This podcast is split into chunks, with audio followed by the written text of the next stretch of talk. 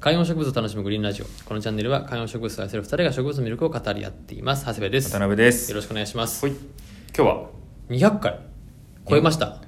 めでたいですね。でも俺らが目指してるのは1万回だからそのそ放送回数で1万回なんですか。そうだよ普通なんか再生回数で1万回といか。や1万回いってやると思ってるからこんなもうむちゃくちゃ通過点1万分の200ってこと。そうだからもう本当にもうスタートしたみたいなもんだよもうまだだって今に1年で200でしょ目。指してるのは全国優勝だから1万回ってもう植物ももう紹介するのなくなるでしょ。 なんかもうその辺の 雑雑草とかになりませんか。いやそうなてると。かもうもはや俺らが枯れてる可能性があるよねうんうまいこと言ったらそうですよね。はいそこまでいったらもうね植物界の笑っていいともみたいになるかもし れない。はいということで、今日ははい。我が家にいるんだけどまだ実は紹介してない植物がいたよという話ですおはいう気になるうちにアンスリウムバーケリおアンスリウムバーケリーアンスリウムってことですー、ねアはいンスリウムです、はいえーがいるんですよおでアンスリウムバーケリーってどんなあー植物かってまさにその今アンスリウムですよねって話なんですけど、いわゆる一般的な人が知ってるアンスリウムってはいなんていうのかなこの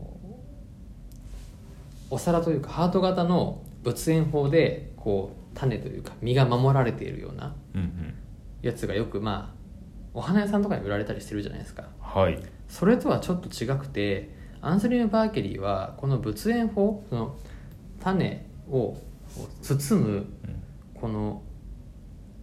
ものがなくてこの赤い種がむき出しなんですようんうーんのタイプで葉っぱは結構細長くてなんていうの硬硬めのおー強めの葉っぱが長いのがこうパンパンパンパンこう出てくるものでその中からこの赤緑が最初緑色のあの実が出てくるんだけどそれが時期に赤くなるっていなんかこういう駄菓子ありまうすよ駄菓子あの赤とかちょっとオレンジっぽい半透明のセロファンみたいのに入った、うんセロファンを口をグッと結んだわかります全然わかりませんえなんだろうこの駄菓子もう定番の駄菓子ですよこれこのアンスリウムのこのあ 赤い種の感じ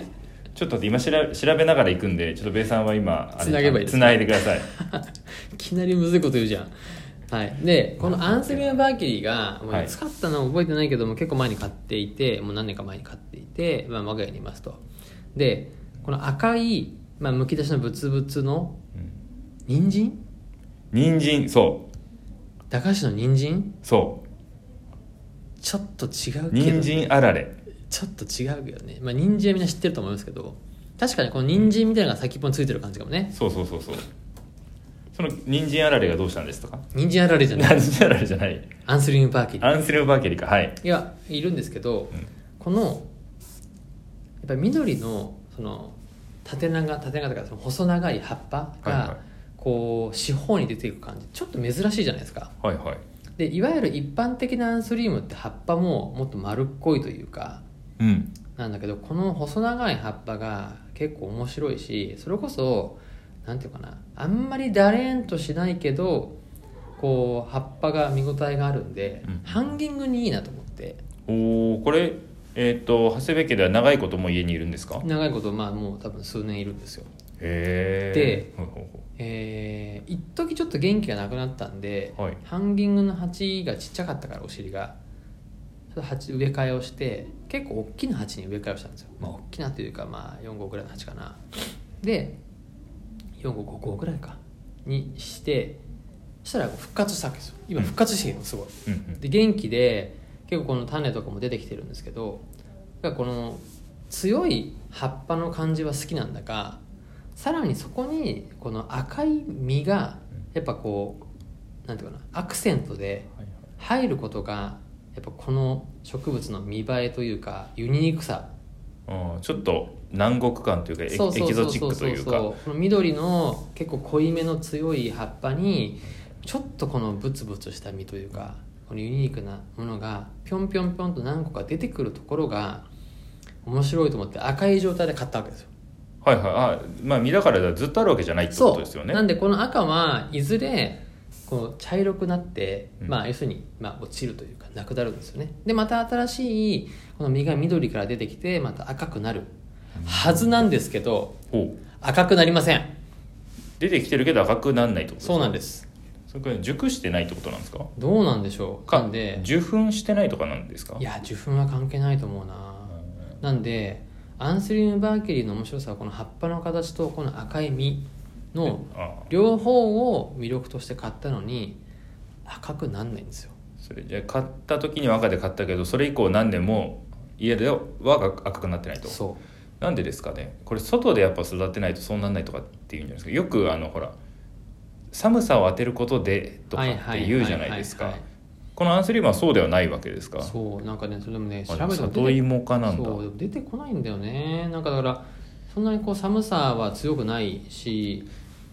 なんかそう両方あるじゃないですかあの環境がベストマッチしてないから出てない説っていうのもあるし、あと逆に厳しくしてあげるとやばい子孫残さなきゃって思って種とか実を出すみたいなことうんもうんたまに言われるじゃないですか、どっちかなんでしょうけどいやそうなんだよねでこのアンスリウム・バーキリーの花っていうか実がこの赤くならないっていうのは、はいこれ検索の仕方かもしれないですけどはい なかなかその課題にぶち当たってる人いなくてなるほどそうわからないだからこれ分かる人いるのかな知ってこうアンスリウム・バーキリーをやったことある人がいるのかないわゆるさほらここのアンスリウムはよく見るじゃないはいはいはいはいね物炎法がついてるやつちなみにあの前もちょっと話しましたけど山天の回ではいモンステラの花もこの物炎法でつくんで仏炎法っていうのはそもそも一般的な言葉ですか僕さっきからその仏炎法って言われてなんかあんまりピンときてないんですけど仏炎法は植物界では一般的な言葉ですよ、仏炎法、はいえー要するにこの葉っぱの葉っぱじゃない種をこの実を実を守る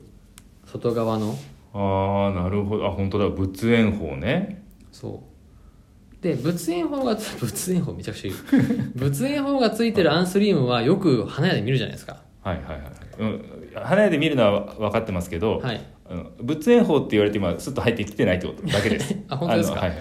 で僕だから僕もそこで今仏炎法ですよねって言うと、はいお前仏炎法知らんかったやろみたいな感じでよ思われるのもちょっと申し訳ないなっていう、えーあのアンスリウムとかはいはいはい水芭蕉とかはい。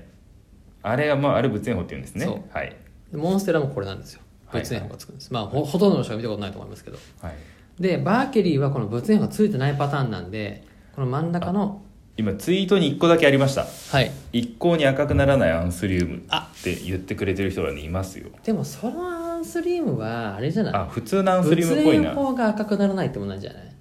そういうことかう。んいやだからねこの、まあ、今日はこれこれだけなんですけどなんかそのうちのアンスリウムバーケリー最近調子いいくてうん。この実もできてきてるんだけど赤くならないのを赤くなってほしいなと思って見守ってるよっていう話ですじゃあアンスリウムが赤くならないっていうのが今日のタイトルですね。はい、最後にじゃあちょっとあれなんであのおすすめ育て方みたいなことをババッと30秒で。はい、他の花にえ他の植物に比べて明るいとかいいのか暗いのがいいのか水を欲しがるのかああ、はアいンスリンバーキリーあのね、えっと基本的にはえっとちょまあよよく言う人の直射日光当てないで水はえっとそんなにこうガンガン上げなくて大丈夫っていう品種だと思ってますうんでえっと一方で寒さには弱いんでなんかこう外とかは無理ですね冬の外は無理はいはいはいで葉っぱは結構その長くなって強いでも結構広がるのでい割とスペースは取るっていう印象かなというふうには思いますね、じゃあやっぱモンステラとかと近い感じなんですかねああまあただねなんかああそこまででかくなるみたいな感じじゃないねどっちかっていうと葉っぱが増えてワイドに広がるみたいなイメージなるほどじゃなんあで上に伸びていくって感じじゃないですねなるほどじゃあアンスリウムバーケリうんー見かけたらぜひいやあのこれ気ねにしてみてくだちょさっとやいったことある人とかもし結構そんなに見ないん で赤くさせるの得意な人いるかもしれないですリいスナなーさんにいでしょうねなかな か任せてくださいみたいなうん赤くなりますよみたいな そういう人がでも最初にそう言って家に来た時になんか文房具屋とか寄ってきたらちょっと不安感じますねいやいやいやはいはいということでちょっとねもしねなかなかあの見ない品種なんですけどやったよっていう人がいたらコメント待ってます